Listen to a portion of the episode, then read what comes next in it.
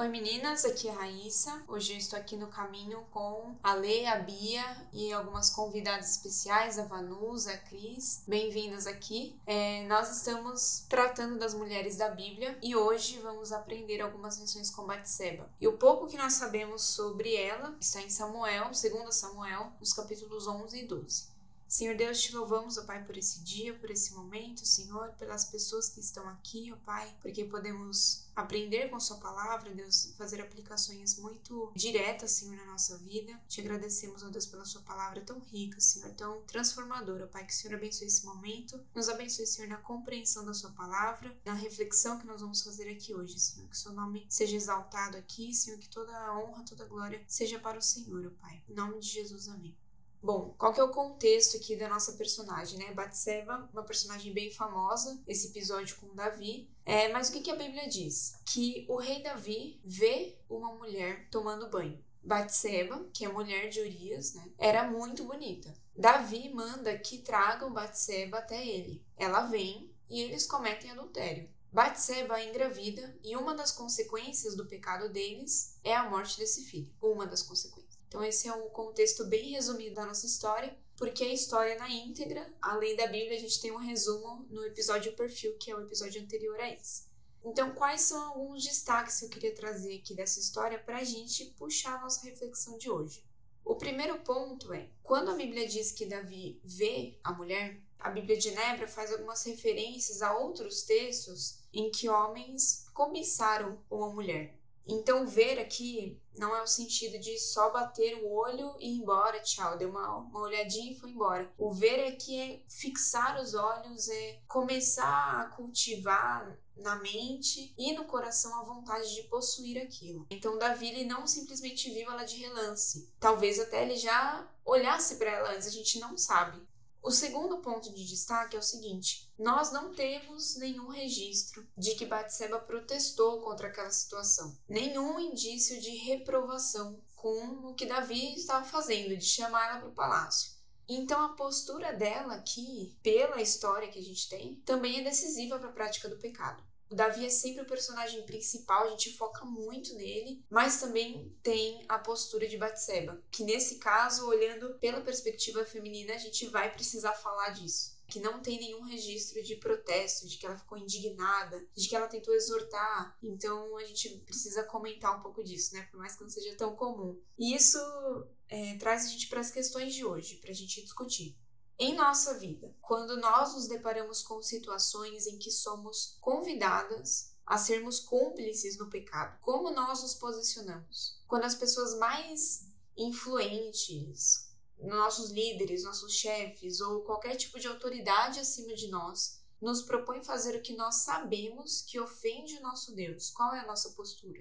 Quando a gente é, imagina esse contexto que foi abordado aqui da Batseba, a gente não pode é, deixar de, de pensar um pouquinho quem é essa mulher, né? Essa mulher, ela é relatada na Bíblia poucas vezes, mas as poucas vezes em que se menciona sobre ela, é, os registros deixados são muito relevantes. Por exemplo, Batseba, é, de acordo com alguns estudiosos, ela Aliás, ela ficou conhecida por causa do pecado de Davi, né? Mas ela era então esposa de Urias, ela era filha de Eliã, ela era neta de Aitofel, são nomes registrados na Bíblia. O pai e o avô de Batseba faziam parte da lista dos valentes de Davi.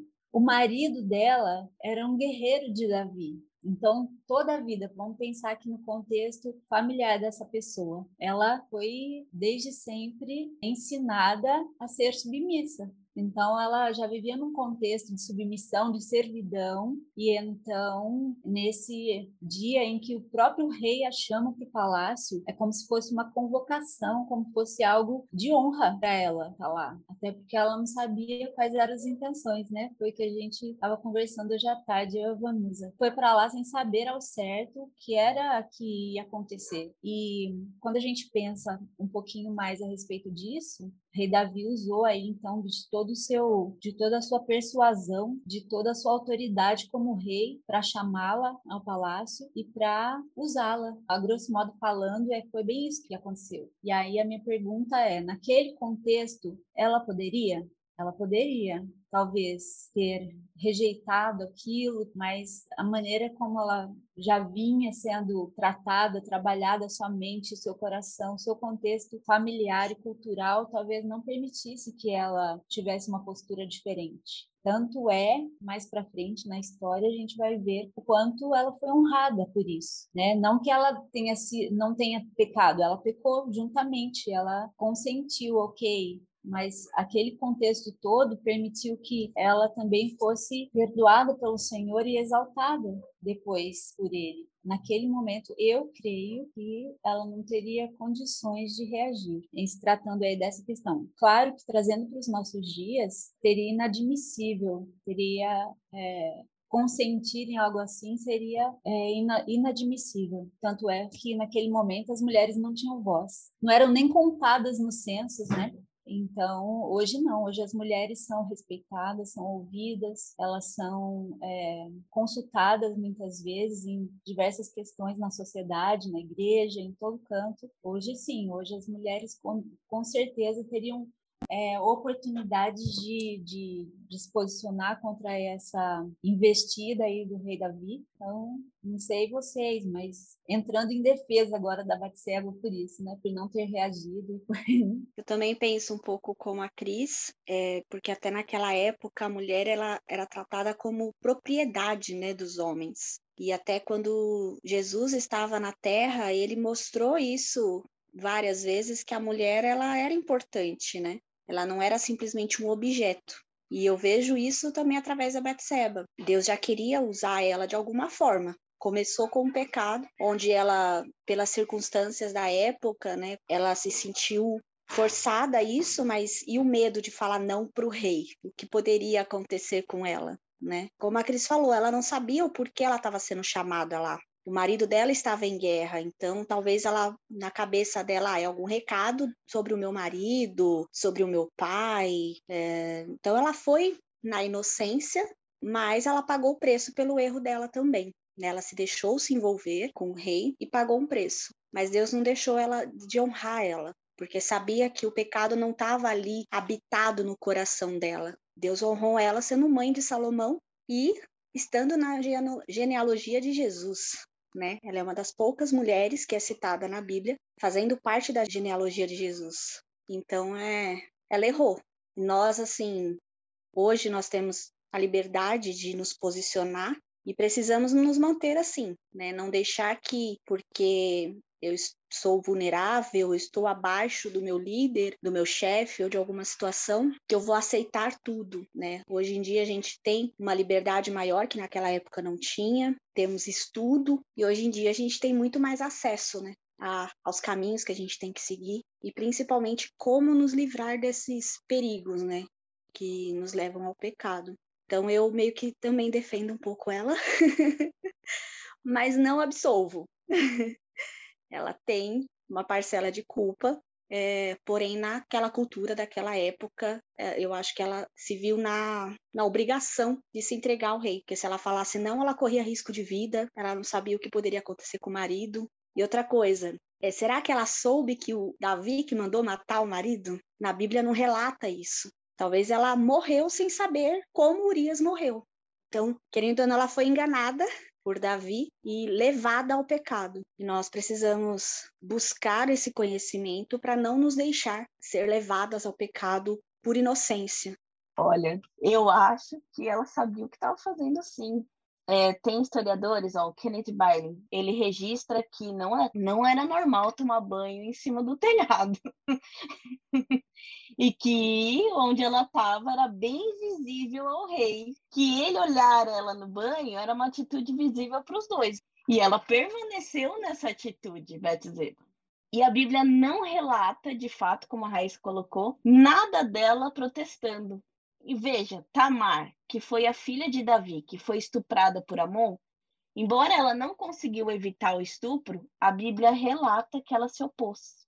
A Bíblia deixa relatada a oposição dela. O final foi igual, mas o relato da oposição tá lá em Tamar. E a gente tem lido assim sobre as mulheres da Bíblia e eu não eu não sei se eu acho que a cultura, eu acho assim, a gente hoje olha e fala assim, nossa, cultura da Bíblia, as mulheres não tinham voz. E nós nos propomos a fazer uma série chamada Mulheres da Bíblia.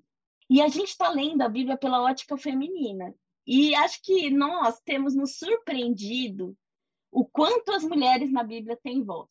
E eu não necessariamente assim, porque quando a gente fala assim, as mulheres não estudavam, na verdade, você vê, a rainha de Sabá, mais para frente, é quem vai atrás da sabedoria de Salomão. Não tinha, eh, não tinha um estudo formal nem para homens, nem para mulheres, mas os cargos sim eram ocupados por homens. E até hoje, na visão bíblica, o homem é o provedor do lar. E se nós lemos o texto da mulher virtuosa, a gente vê que a descrição dela é uma descrição de quem sabia, quem levantava de manhã, quem fazia as coisas. E diversas personagens femininas da vida definem situações. Acho que a gente passou pela Débora, que é uma bem marcante. Jael foi quem matou. Então, de repente, eu tenho olhado, porque eu também eu tenho essa visão, ah, não tinha voz, mas eu tenho mudado muito ela eu acho que o nosso Deus, ele é o mesmo Deus hoje naquela época, e o norte dele é igual, e é impressionante como Israel é limitada culturalmente, como todos os países, mas é sempre à frente de todos os países. Como ela dá mais direito para as mulheres do que qualquer outra sociedade. Nos detalhes, por exemplo, Jó deixa herança para as filhas e tal. Então eu penso assim, eu tenho uma ótica, uma perspectiva um pouco diferente. E aí eu penso assim, quando eu leio isso e vejo com essa ótica um pouco diferente, eu penso assim, quando nos deparamos com situações em que somos convidadas a sermos cúmplices, como nós nos posicionemos como batizeiro? Bom, eu citei um intérprete que fala que ela não só foi convidada a ser cúmplice, como provavelmente ela teve uma participação mais ativa em persuadir Davi. Seria ainda um, um passo além. Mas agora pensando nessa aplicação para a minha vida, eu posso me identificar com ela. Porque às vezes, assim, na área do pecado sexual, não. Mas poderia ser também, cada nós, nós temos tentações. O problema não é tentação, é o pecado. Mas quantas vezes eu quero alguma coisa e persuasão do outro eu vejo uma oportunidade. E quantas vezes o fato dessa pessoa ser mais influente do que eu, ser autoridade, não é uma grande desculpa para que eu peque.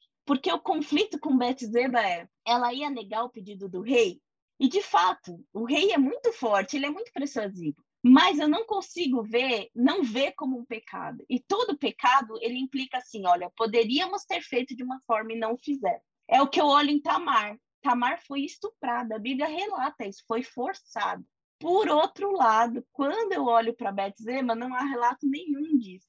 E às vezes eu fico pensando o quanto nós nos escoramos na autoridade do outro para pecar. Eu acho que casamento é muito isso. Não sei o que vocês acham, mas eu penso muito nisso.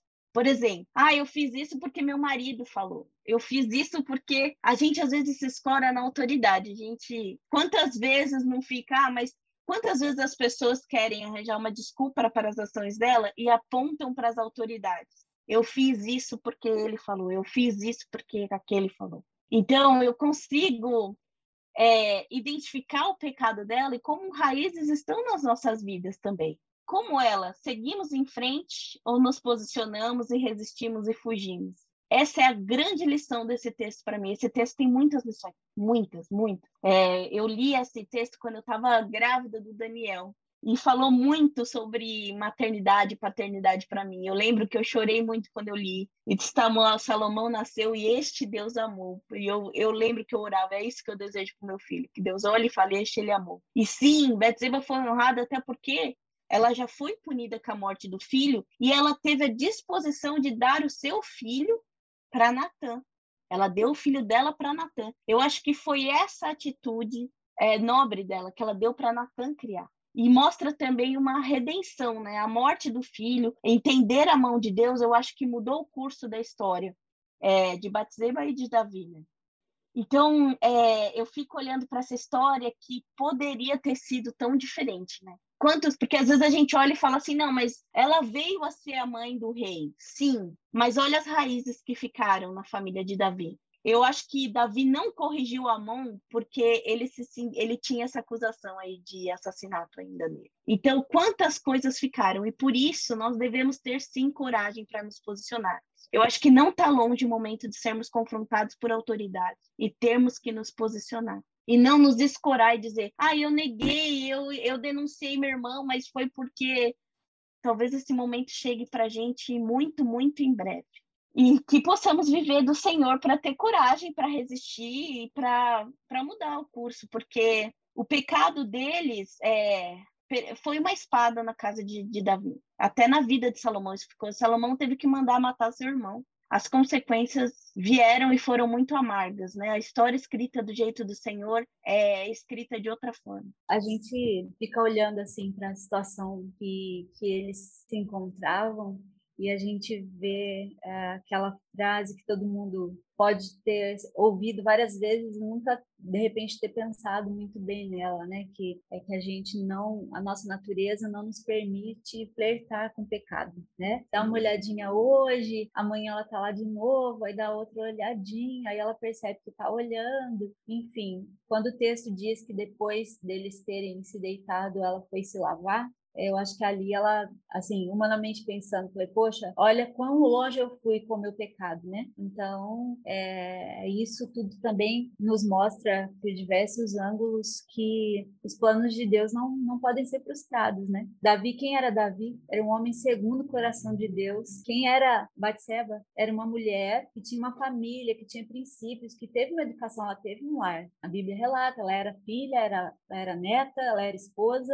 então tinha todo um contexto contexto, ela não era qualquer uma que estava assim, ah, puxa, ela está acostumada a fazer isso, né? Infelizmente, vai saber qual era o momento dela naquele instante, né? Se ela estava se sentindo solitária, porque o marido estava fora, que só vivia em guerra, ok, mas uh, não dava o direito também, né? De dar uma flertadinha, de dar uma, ah, hoje é só um pouquinho, que tal? Então isso faz a gente pensar também, porque o que que atrai um homem é o que ele vê, e o que que atrai uma mulher? É que ela ouve. Então, quando Davi chamou Batseba para ir ao, ao, palácio, o que será que ele mandou dizer para ela? O que será que ele disse quando a viu? Nós não sabemos, a, a Bíblia não relata esses detalhes, mas como mulheres, a gente pode se colocar nesse momento, de repente, no lugar dela e realmente olhar os dois lados. O lado talvez que tenha sido é, de certa forma, levada a isso, ou o outro lado também pecador, que é da nossa natureza, se deixar levar por algo que veio gratuitamente, assim vamos dizer, né? Mas, enfim, é, tudo isso é para mostrar para nós também quem Deus é e quem nós somos diante de Deus, porque todos nós somos o que somos pela graça e misericórdia do Senhor. Davi, que era um homem segundo o coração de Deus, ele cometeu as maiores atrocidades, talvez essa tenha sido a pior. Mas tudo isso era para dizer, olha, eu continuo sendo Deus e você, você só é Davi porque eu quero que você seja Davi o rei. Né? Então, é uma outra coisa para cada um de nós também pensar. Né? Eu acho bastante interessante também nessa história, igual a gente fica pensando, né? Ah, o que será que se passava na cabeça de Davi, de Batseba? Coisas que a gente vai conjecturando mesmo, né? Porque não tem como saber. Mas uma coisa que me chama atenção é que na nossa vida, né, no dia a dia, como a pergunta da Ra, quando a gente tem que se posicionar, é, se a gente não tiver vivendo a palavra, se alimentando dela, orando e pedindo direcionamento a Deus, as chances da gente cair nos nossos pecados, né, sejam eles quais forem, é muito alta. Então, quando a gente chegar à situação em que a gente precisa se posicionar até com uma autoridade, se a gente não estiver vivendo o que a gente prega, a gente não vai conseguir fazer isso. Então, a gente não sabe o que se passava na cabeça dela, igual a Cristina falou. É, talvez ela estivesse sentindo falta do marido, que estava fora há meses, e aí ela se deixou levar pela própria tentação, ou talvez. É, Davi também a gente não sabe, né? É, ele já não foi pra guerra, ele já ficou lá. E aí vai saber, por exemplo, ele preferiu o próprio conforto do que o dever que ele tinha de ir pra guerra. E aí, quando se concede ali espaço para um desejo do coração, é muito fácil ceder aos outros, né? E uma coisa acaba levando a outra. Então, se você olha para o seu dever, para aquilo que Deus coloca na nossa vida, né, com desinteresse, uma coisa vai levando a outra. E a Bíblia mesmo fala, né? Os que estão de pé, cuidado para que não caiam. E isso me chama muita atenção na minha vida. Então é muito fácil a gente olhar e falar: ah, não, mas eu sou crente, mas Deus já me transformou. E aí, se você não se alimentar disso, e se você se esquecer de que você é um ser humano pecador e falho, a ruína é o que vem em seguida, em qualquer situação. Então é um alerta, assim, muito, muito grande para minha vida. E eu sei que se eu tiver de fato disposta a me alimentar da palavra e pedir direcionamento, quando chegar no momento, né, na hora H de se posicionar, Deus vai me ajudar independente da circunstância. Mas se eu não estiver disposta, então eu não vou conseguir. Só uma coisinha, Beatriz, eu gosto da versão que diz: é aquele que pensa estar de pé, veja que não caia. Porque nós, nós todos não estamos, né? Aliás, aqui só pela misericórdia mesmo, então é isso. Outra coisa que me me chama é, é, ela não era qualquer mulher, né? Ela tinha uma família, ela tinha, querendo ou não, ela tinha uma instrução por ser de obediência, né? Por ser filha, neta e esposa de soldados. E isso vem assim, não importa o seu grau, a sua classe, a sua uh, hierarquia dentro da igreja e em qualquer lugar, sua posição na empresa e aonde você está. Você pode ser do menor ao maior. Para cair, basta você dar a brecha, né? Deixar o coração, que é enganoso, te levar. Né, igual a gente falou, a gente não sabe o que estava se passando no coração dela, o que se passava com Davi, mas os dois se deixaram levar e pecaram. Eles deixaram que o coração falasse mais alto. Davi não usou de sabedoria por ser um homem conhecedor, temente a Deus, que já tinha passado por muitas coisas, muitas experiências com Deus, e mesmo assim ele se deixou levar pelo pecado. A tentação carnal dele, o desejo dele, falou muito mais alto do que a fé dele. E nisso ela ela também tinha uma parcela de culpa porque ela se deixou levar, né? Independente nós aqui né, que somos casadas, independente do tempo que você ficar longe do seu marido, teu coração, né, tua, teu amor, tua fidelidade tem que estar tá ali. É lógico, no caso dela, ela não tinha esse conhecimento, esse temor de Deus, né? Na Bíblia não fala se ela conhecia Deus, mas ela conhecia a lei, que ela seguia a lei de Moisés. Então, o pecado está ali de qualquer forma, né? Independente da sua patente. É, como a Vanu falou, Deus trabalha na nossa vida, né? Ele usa a gente. E às vezes ele começa a trabalhar na nossa vida apesar de uma situação trágica, né, de pecado. Como foi Batseba. A gente não sabe como era a vida dela antes, mas com certeza a vida dela mudou depois desse capítulo. E a conclusão né, desse capítulo trágico na vida do rei Davi e na vida de Batseba é o nascimento de Salomão, que como a, a lei falou, né, a Bíblia diz que ele foi amado pelo Senhor. Então, depois de um, de um tempo tão turbulento, apesar do pecado de Davi e dos seus descendentes, a gente acompanhou um pouquinho da história da família de Davi, a gente vê o quanto de problema que não, não teve ali, né? Mas mesmo assim, a gente vê o gracioso favor do Senhor em manter as promessas dele. E da mesma forma também na nossa vida, quando nós pecamos, nós enfrentamos sim consequências do nosso pecado, aqui a gente não nega o pecado, todos os personagens que a gente tem estudado são pecadores, né? Nós somos pecadores. Nós podemos, né, nos arrepender e receber perdão. E nós encontramos restauração e fidelidade no Deus Altíssimo. Que assim como foi na vida de Davi, né, que houve perdão, houve restauração, há na nossa também. É o Deus que trabalha na história geral, a gente acompanhando a história do povo, até os povos que não não eram né, do Senhor. A gente vê a mão do Senhor ali, a soberania dele, na nossa história também, como ele é soberano e como ele nunca quebra a aliança. Às vezes a gente até pisa na bola, a gente quebra a nossa parte, a gente fica em falta, mas ele nunca quebra a parte dele. E é na nossa vida, é apesar do nosso pecado, que ele trabalha e ele está decidido a manter a palavra dele e a cumprir as promessas. Então a gente pode descansar nisso né? Olhar para essas histórias de pessoas muito pecadoras, é, egoístas, orgulhosas, tudo que a gente tem um pouquinho né, no nosso coração, a gente se identifica e a gente vê né, a restauração que elas puderam ter do Senhor, como a gente pode ter também.